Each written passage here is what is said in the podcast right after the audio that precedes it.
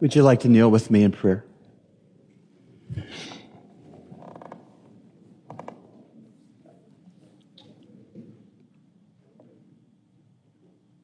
Dear Lord Jesus, we would come figuratively to the foot of your cross together to kneel and to worship you for what you've done for us. The perfect sacrifice, the sacrifice to end all other sacrifices. The one, the sacrifice that makes us right before you, Holy God.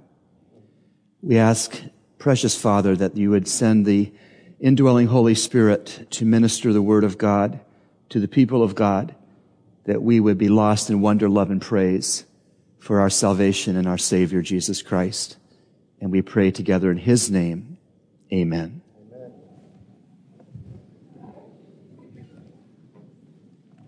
I want you to imagine yourself being a Jew who lived before the cross of Jesus Christ. What would that have been like? Well, I'm going to read you some verses from the book of Leviticus chapter one that would tell you exactly what it would have been like for you and me if we were Jewish living before the cross. Leviticus one, beginning at verse one. Then the Lord called to Moses and spoke to him from the tent of meeting, saying, "Speak to the sons of Israel and say to them, when any man of you brings an offering to the Lord, you shall bring your offering of animals from the herd of the flock. If his offering is a burnt offering from the herd, he must offer it, a male without defect. He shall offer it at the doorway of the tent of meeting, that he may be accepted before the Lord. And he shall lay his hand on the head of the burnt offering, that it may be acceptable for him to make an atonement for on his behalf. And he shall slay the young bull before the Lord. And Aaron's sons, the priests, shall offer up the blood and sprinkle the blood around on the altar that is at the doorway of the tent of meeting. He shall then skin the burnt offering and cut it into pieces. And the sons of Aaron, the priest, shall put fire on the altar and arrange the wood on the fire. Then Aaron's sons, the priests, shall arrange the pieces, the head and the suet over the wood which is on the fire that is on the altar. Its entrails, however, and its legs shall wash with water, and the priest shall offer up in smoke all of it on the altar for a burnt offering, an offering by fire of a soothing aroma to the Lord." Yes, if you were Jewish and you lived before Jesus' sacrifice on the cross, you would have to go through that procedure. Before the Lord Jesus Christ died on Good Friday, the Jewish priests had the drudgery of daily animal sacrifices, day after day, week after week, month after month, year after year, lifetime after lifetime. Blood was shed one day, but when the next day, day came, more blood was necessary to be shed.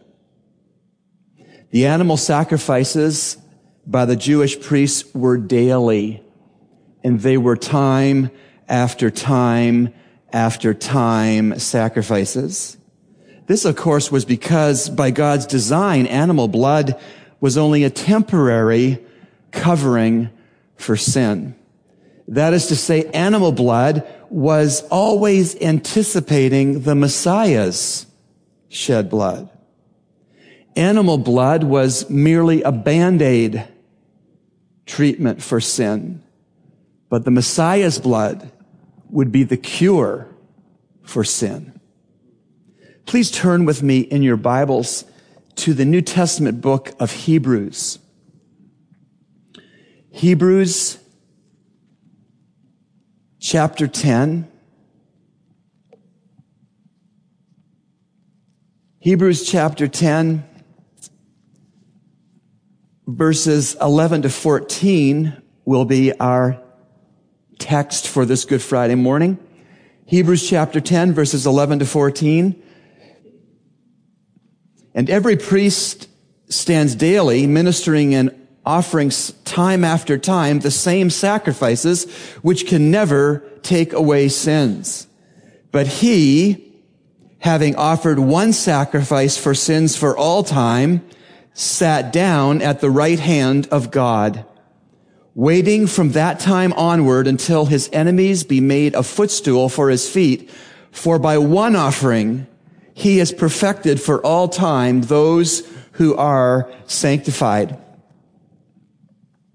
When we look at verse eleven, we see five truths. Are you ready? Here we go. The first truth in Hebrews ten, verse eleven. There were many priests. It says every priest. In point of fact, there were thousands of them, because there were four million Jews that came out of Egypt. There were a lot of priests. Number two, those priests stood. It says in verse eleven, every priest stands.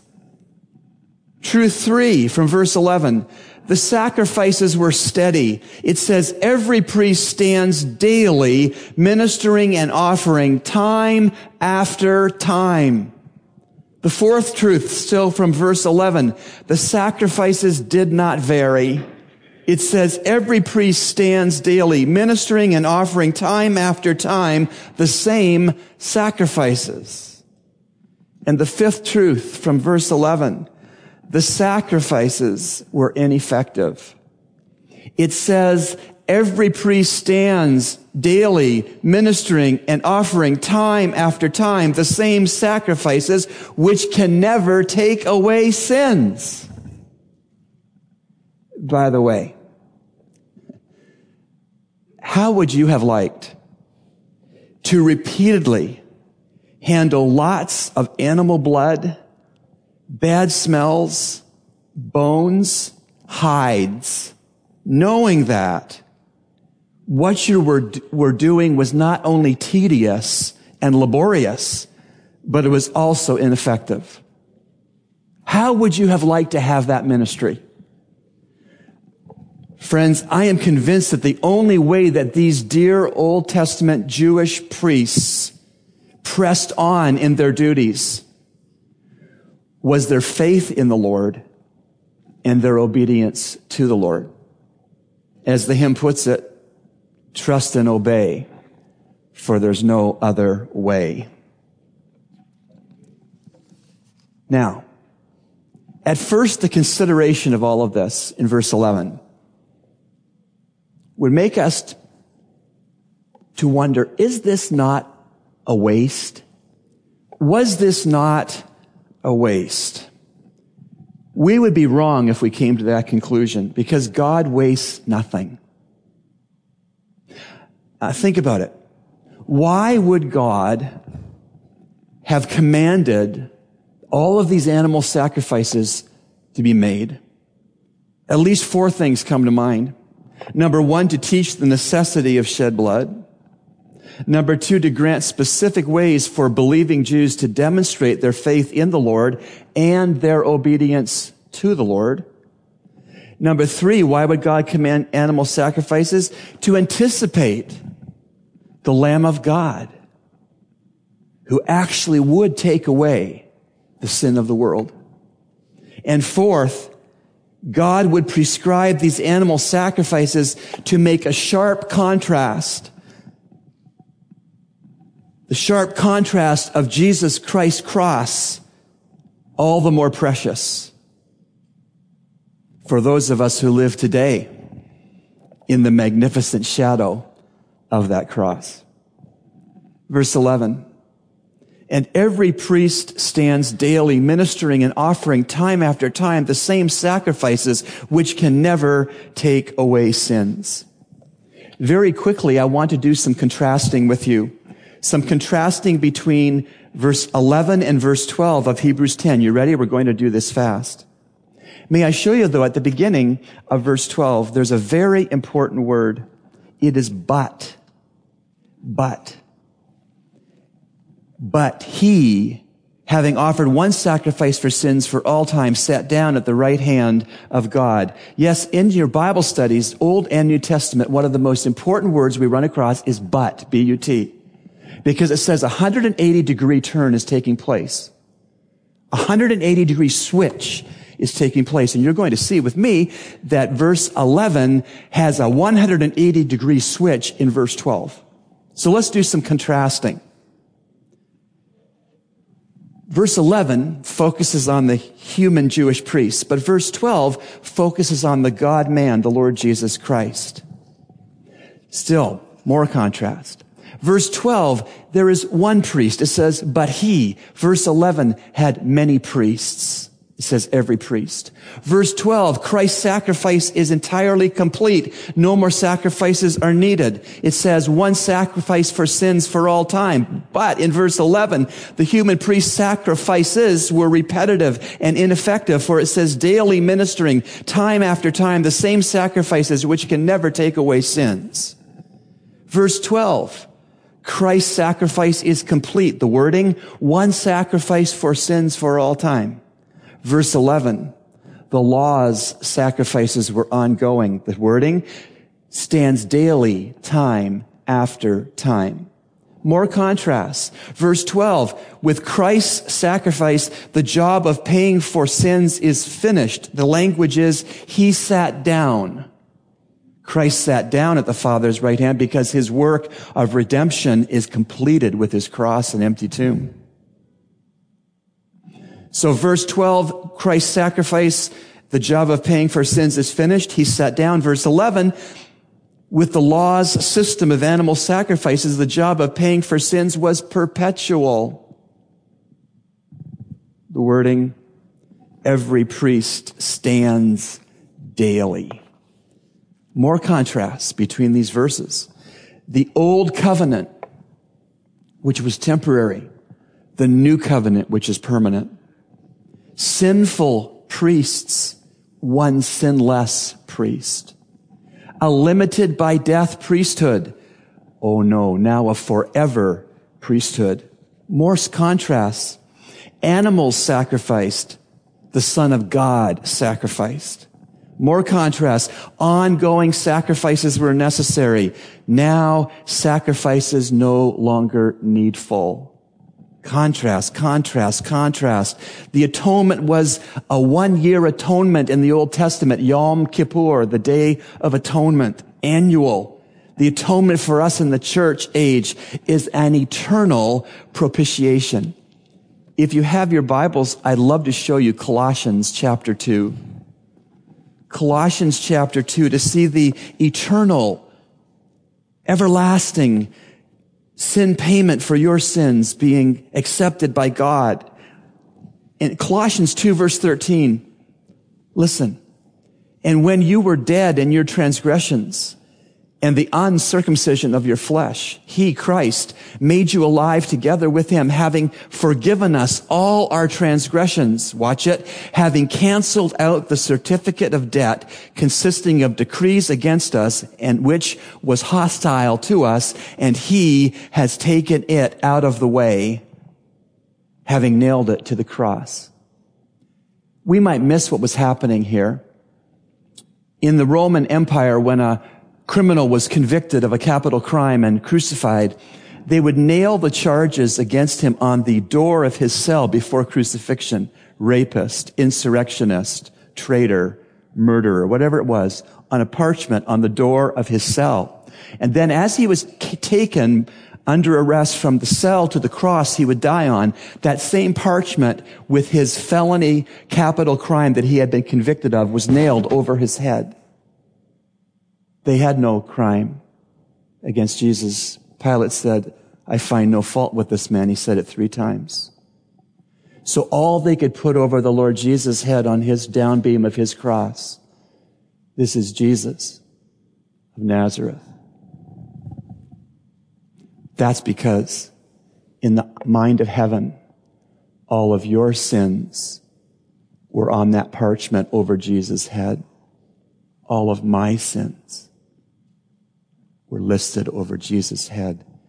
in this beautiful theological truth in Colossians two thirteen. And when you were dead in your transgressions and the uncircumcision of your flesh, he made you alive together with him, having forgiven us all our transgressions, having canceled out the certificate of debt consisting of the decrees against us, which were hostile to us. And he has taken it out of the way, having nailed it to the cross. Having nailed our sins, which are many, to the cross of Christ. So Jesus Christ's payment, his sacrifice for sin, was once for all time. No need to reproduce it. No possibility to reproduce it. He sat down. It says in Hebrews ten, he sat down. Oh, these contrasts between Hebrews ten verses eleven and twelve. Oh, these contrasts. In verse twelve, we see God's grace reaching down to sinners in the person and sacrifice of his son. In verse eleven, we see sinners prescribed by the law reaching up to God. Good Friday was the culmination of all of the Old Testament laws, animal blood sacrifices for sin. Now please hear this, church. Brothers and sisters in Christ, please hear this. Jesus died. Jesus was raised to life. Jesus was seen alive after crucifixion. Jesus ascended back to the Father's right hand. He sat down at his Father's right hand. Jesus will come again twice.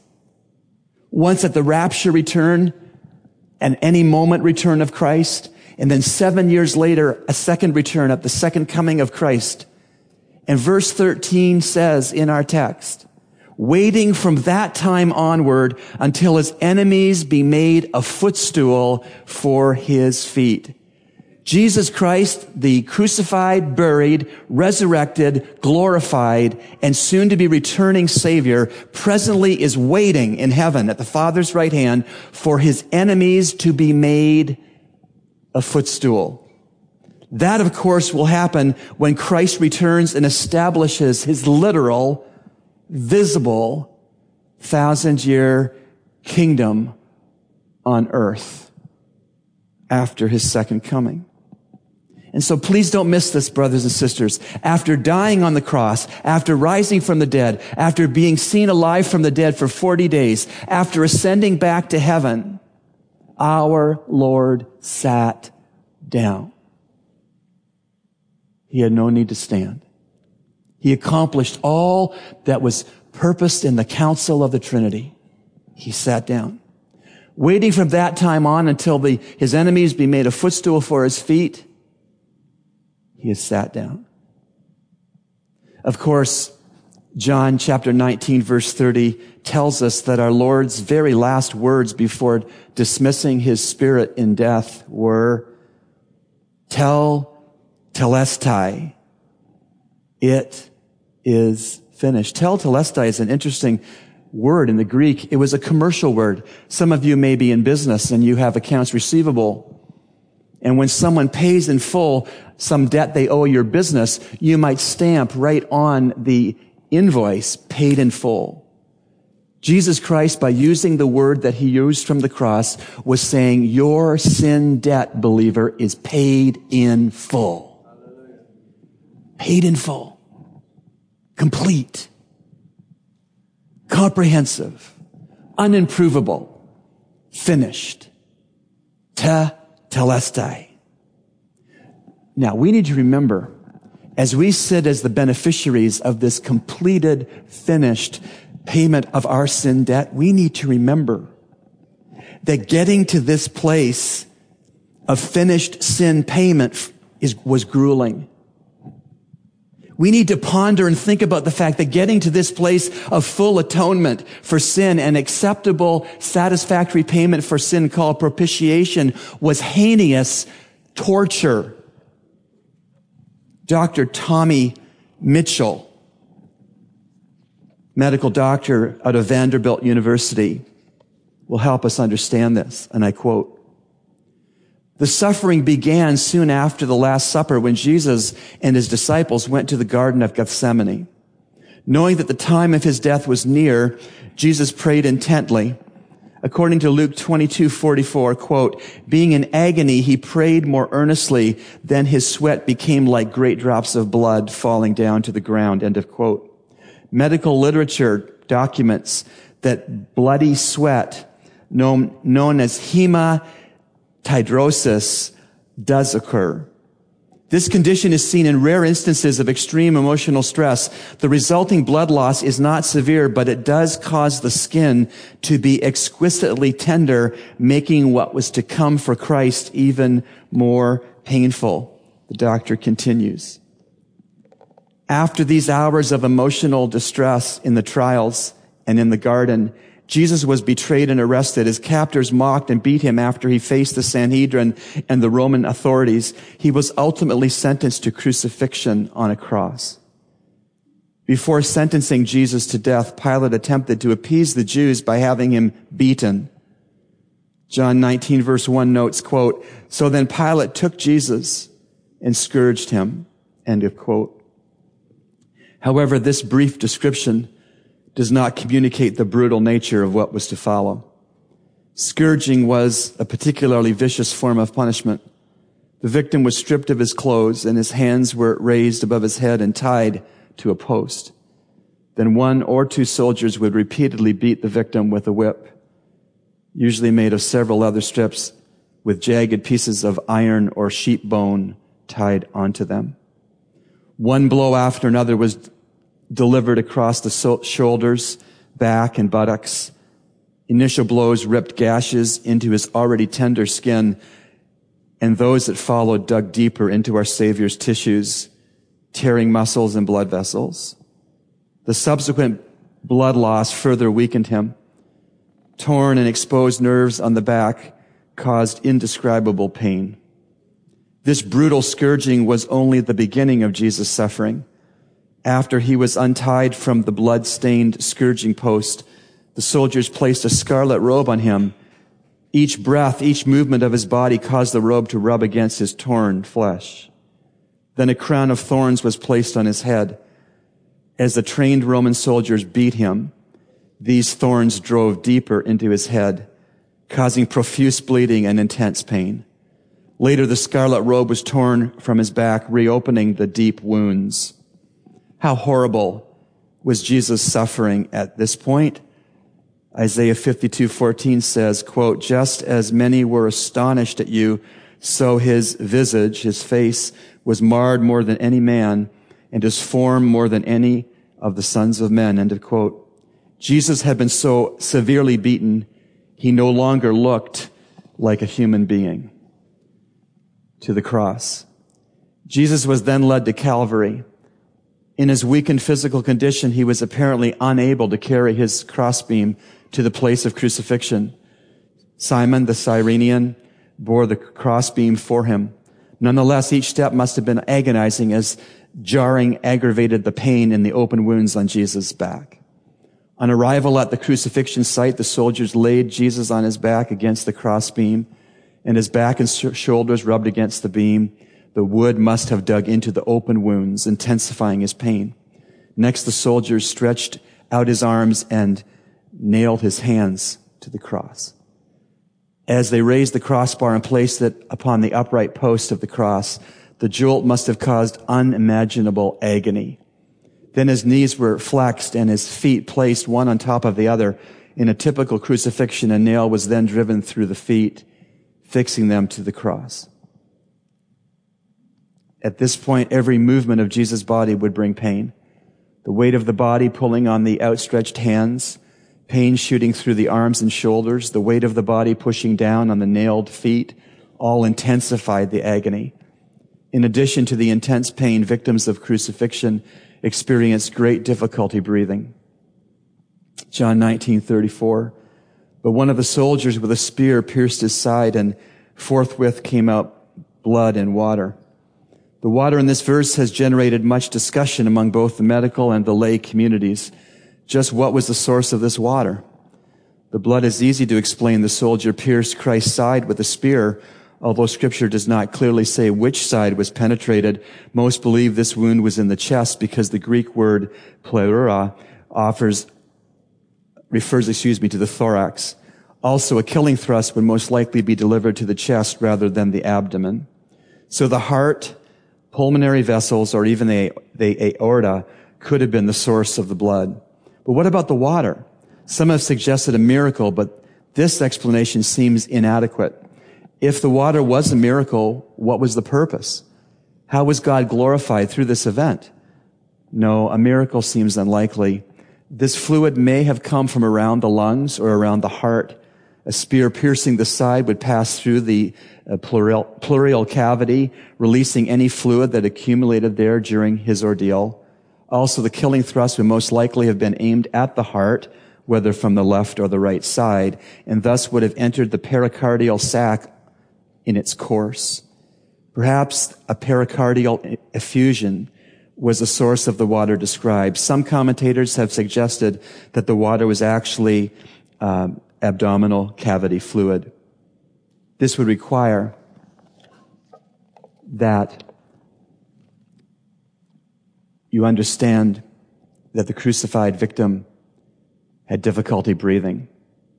Normally, when crucified, the victim would breathe by having to push up on the nail-pierced feet to let air into the lungs at great difficulty and pain. As a result, the victim was to work hard both to in and exhale. Breathing out would require Jesus to push up on his feet, which were nailed to the cross, causing extreme pain. And the blood loss continued. The pain took its toll on the body. Breathing became progressively more difficult. To hasten death of those condemned to the cross, typically soldiers would often break the legs of their victims, making it too painful to force themselves up to breathe. This, of course, was not the case with our Savior. In answer to Old Testament prophecy, not a bone was broken. He sat down. Sat down because he had done so much.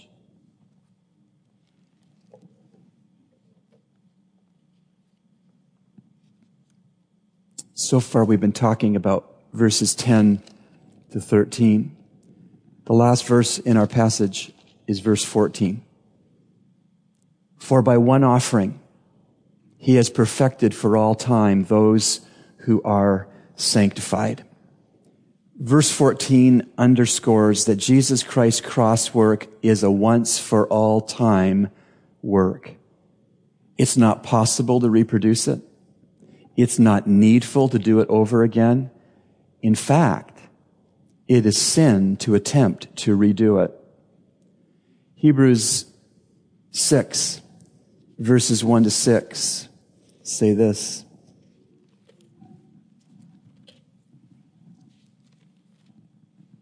Therefore, leaving the elementary teaching about the Christ, let us press on to maturity, not laying again a foundation of repentance from dead works and of faith toward God, of instruction about washings and laying on of hands and of and the resurrection of the dead and eternal judgment. And this we shall do if God permits. For in the case of those who have once been enlightened and have tasted of the heavenly gift and have been made partakers of the Holy Spirit and have tasted the good word of God and the powers of the age to come and then, and then have fallen away, it is impossible to renew them again to repentance, since they again crucify to themselves the Son of God and put him to open shame. Now follow with me. These verses are making it clear that those who renounce their former saving faith in Jesus Christ put themselves into the camp of people that was glad that Jesus Christ was crucified. And in this sense, those who would renounce their former saving faith in Christ, they sin by re-crucifying Jesus. And in so doing, sinning by re-crucifying Jesus, they are putting Jesus repeatedly to open shame. And by the way, by teaching and believing that the priest can actually make the communion bread into Jesus' body and the communion wine into Jesus' blood, the Roman Catholic Church re-crucifies the Lord Jesus each and every Mass. Going back to chapter ten and verse fourteen. For by one offering he has perfected for all time those who are sanctified. I love the word in verse fourteen, perfected. For by one offering he has perfected for all time those who are sanctified.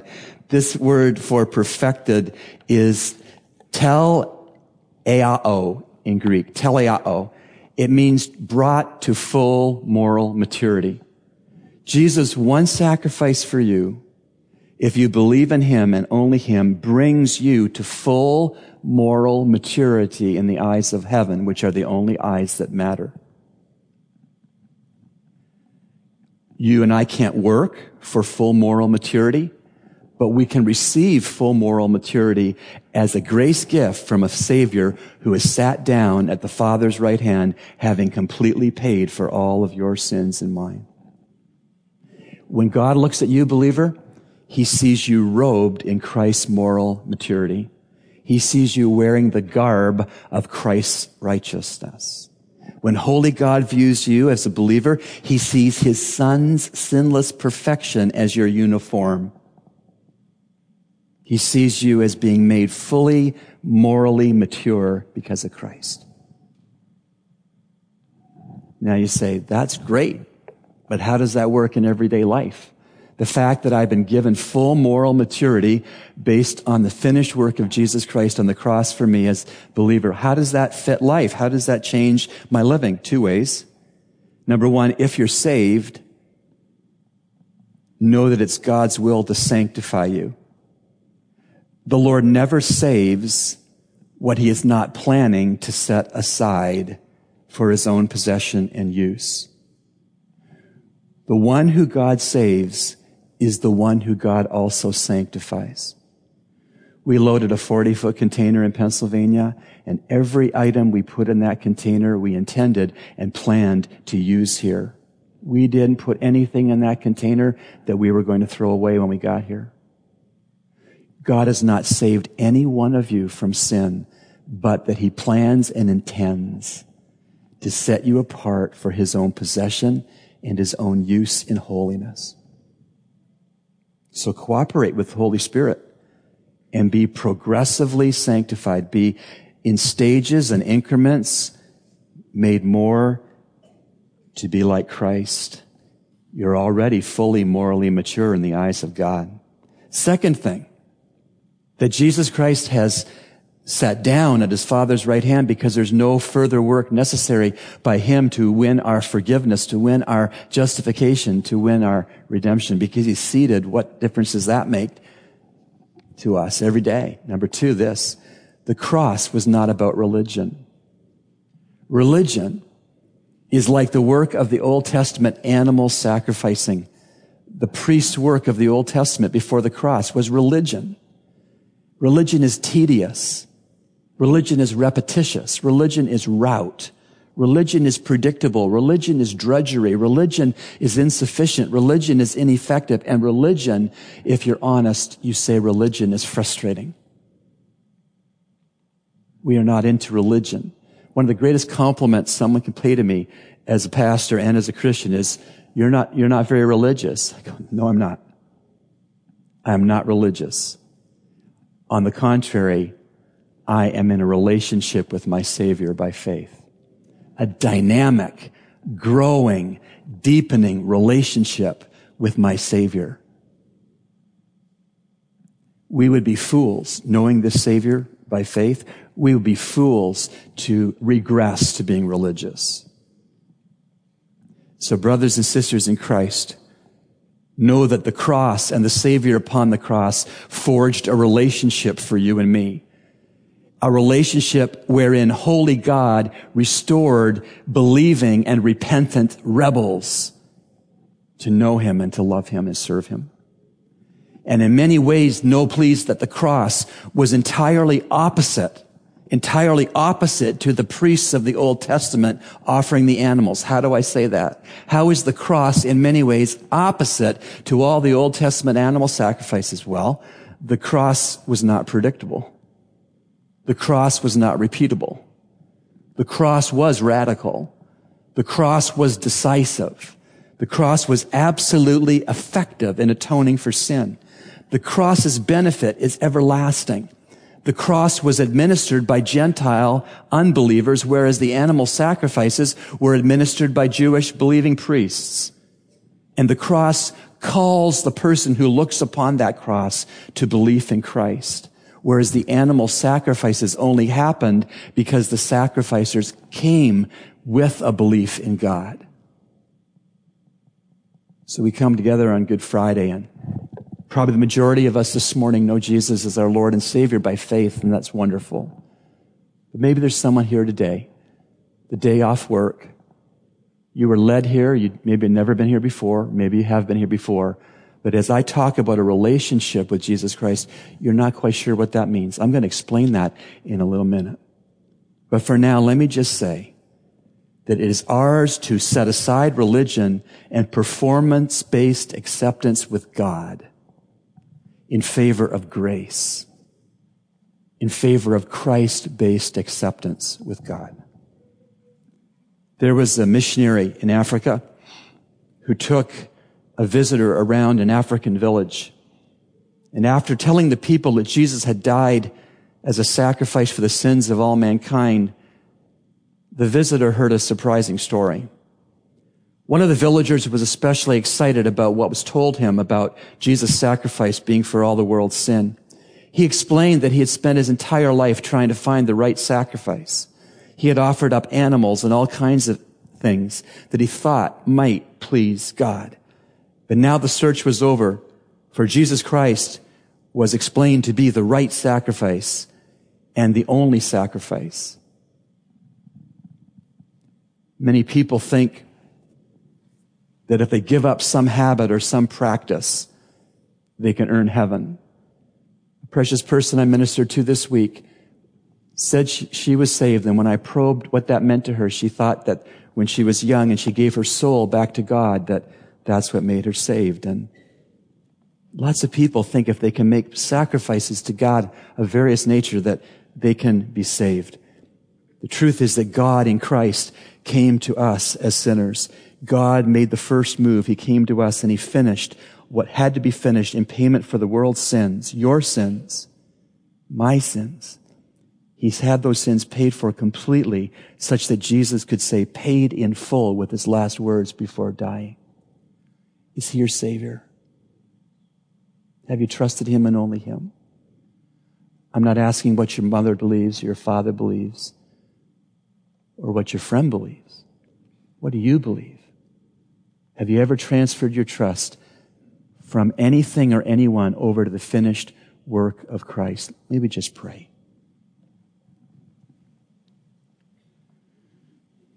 Lord, we are bowed in your presence with our eyes closed so that we would not be distracted. Those of us who have trusted you alone for salvation, we are most blessed. We've reviewed what the cost it took for us to be redeemed. Thank you, Lord Jesus, for dying for us. But Lord, there could be some here today who, when the question would be asked, if God were to say, "Why should I let you into my heaven?" they wouldn't know what to say. Or they may say, because of something that they did to try to be good.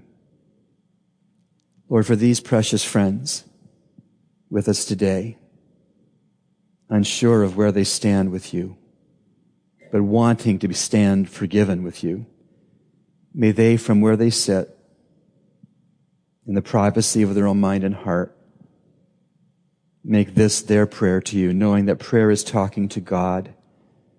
This is not a magic prayer, but if this is the prayer you need to make to God and you want to make to God, I invite you to personalize it by quietly saying the words out loud right where you sit. If I tell God something you know you need to tell him, you quietly repeat in your, in your seat. Lord, I have blown it and I am a sinner. I thank you that Jesus loves me and has proven his love by dying for me. Say that to the Lord. I am sorry for my sins. I want to trust Christ and only Christ to make me right with you, Lord, to give me new life, to give me adoption into your family. So I, in the best way I know how, I transfer my trust only to Jesus. I won't cling to religion.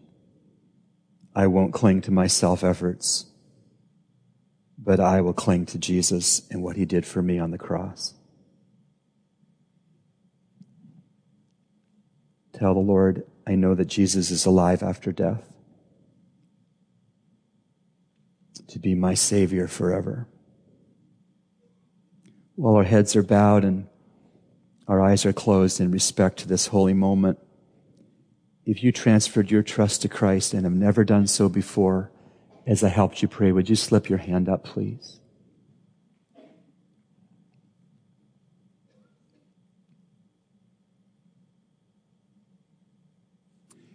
It may be that you have some questions about what it means to be a Christian and the claims of Christ. If you have those questions, we have a gift for you as a church. You can look up here now. We have the invitation C D that you could be given as a gift as you leave the service. I'm just going to ask those who are still trying to figure out what it means to be a Christian to ask for these. If you know Christ already, please don't uh, ask for one. So we have some for those who are still wondering about this, having questions about becoming a Christian. And if you transferred your trust to Christ for the first time, you're also welcome to get one of these as you exit uh, this morning. Thank you for your good attention to God's Word. The sermon is titled, He Sat Down. The text we have looked at together is Hebrews ten, eleven to fourteen. And every priest stands daily, ministering and offering time after time the same sacrifices which can never take away sins. But he, Christ, having offered one sacrifice for sins for all time, sat down at the right hand of God, waiting for that time onward until his enemies be made a footstool for his feet. For by one offering he has perfected for all time those who are sanctified. Lord, thank you so much for all that you've done for us. It'll take all of eternity to thank you for what you've done for us. But in the meanwhile, help us to live a thank you kind of life to you as your children. And we pray these things, and the Church of Jesus Christ said, Amen.